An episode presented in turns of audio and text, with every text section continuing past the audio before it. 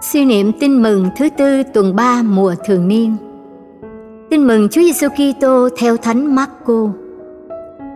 Đức Giêsu lại bắt đầu giảng dạy ở ven biển hồ.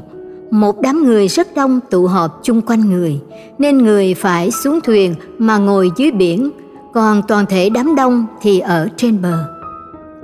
Người dùng dụ ngôn mà dạy họ nhiều điều. Trong lúc giảng dạy, người nói với họ các người nghe đây. Người gieo giống đi ra gieo giống. Trong khi gieo, có hạt rơi xuống vệ đường, chim chóc đến ăn mất. Có hạt rơi trên sỏi đá, chỗ không có nhiều đất. Nó mọc ngay, vì đất không sâu, nhưng khi nắng lên, nó liền bị cháy, và vì thiếu rễ nên bị chết khô. Có hạt rơi vào bụi gai gai mọc lên làm nó chết nghẹt và không sinh hoa kết quả. Có những hạt lại rơi nhầm đất tốt, nó mọc và lớn lên, sinh hoa kết quả, hạt thì được 30, hạt thì được 60, hạt thì được 100. Rồi người nói, ai có tai thì nghe.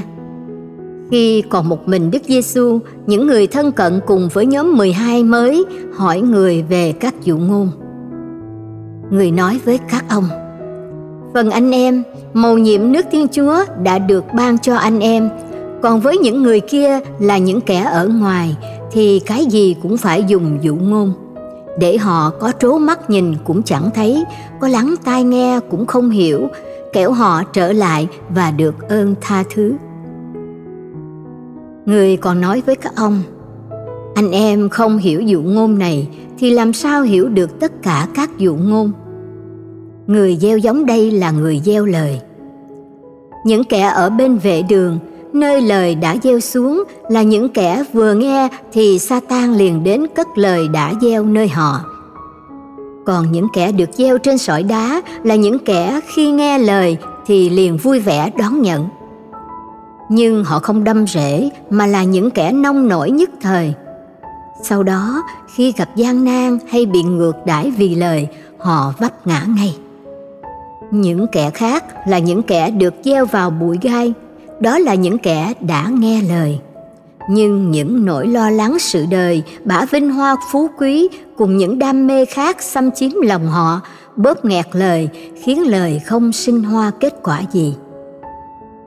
Còn những người khác nữa là những người được gieo vào đất tốt, đó là những người nghe lời và đón nhận, rồi sinh hoa kết quả, kẻ thì 30, kẻ thì 60, kẻ thì 100. Suy niệm Sứ điệp Như người gieo giống tung vải hạt giống trên mặt đất, Thiên Chúa luôn quảng đại rộng tay ban ơn cho ta. Ta hãy đón nhận ơn Chúa và làm trổ sinh nhiều hoa trái tốt đẹp trong đời sống hàng ngày. Cầu nguyện Lạy Chúa, Hình ảnh người gieo giống bốc từng nắm hạt phun vải trên cánh đồng đã làm con xúc động.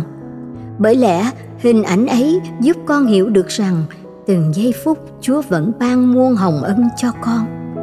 Từ hừng đông cho đến chiều tà, và từ chiều tà cho đến hừng đông ngày mới. Ơn Chúa vẫn trang hòa trên con. Đâu phải tình cờ tự nhiên con có không khí để thở có thân xác khỏe mạnh, được đón nhận những tia nắng ấm hoặc những giọt mưa trong lành. Vâng lạy chúa, con tin rằng đó là quà tặng chúa thương ban cho riêng con.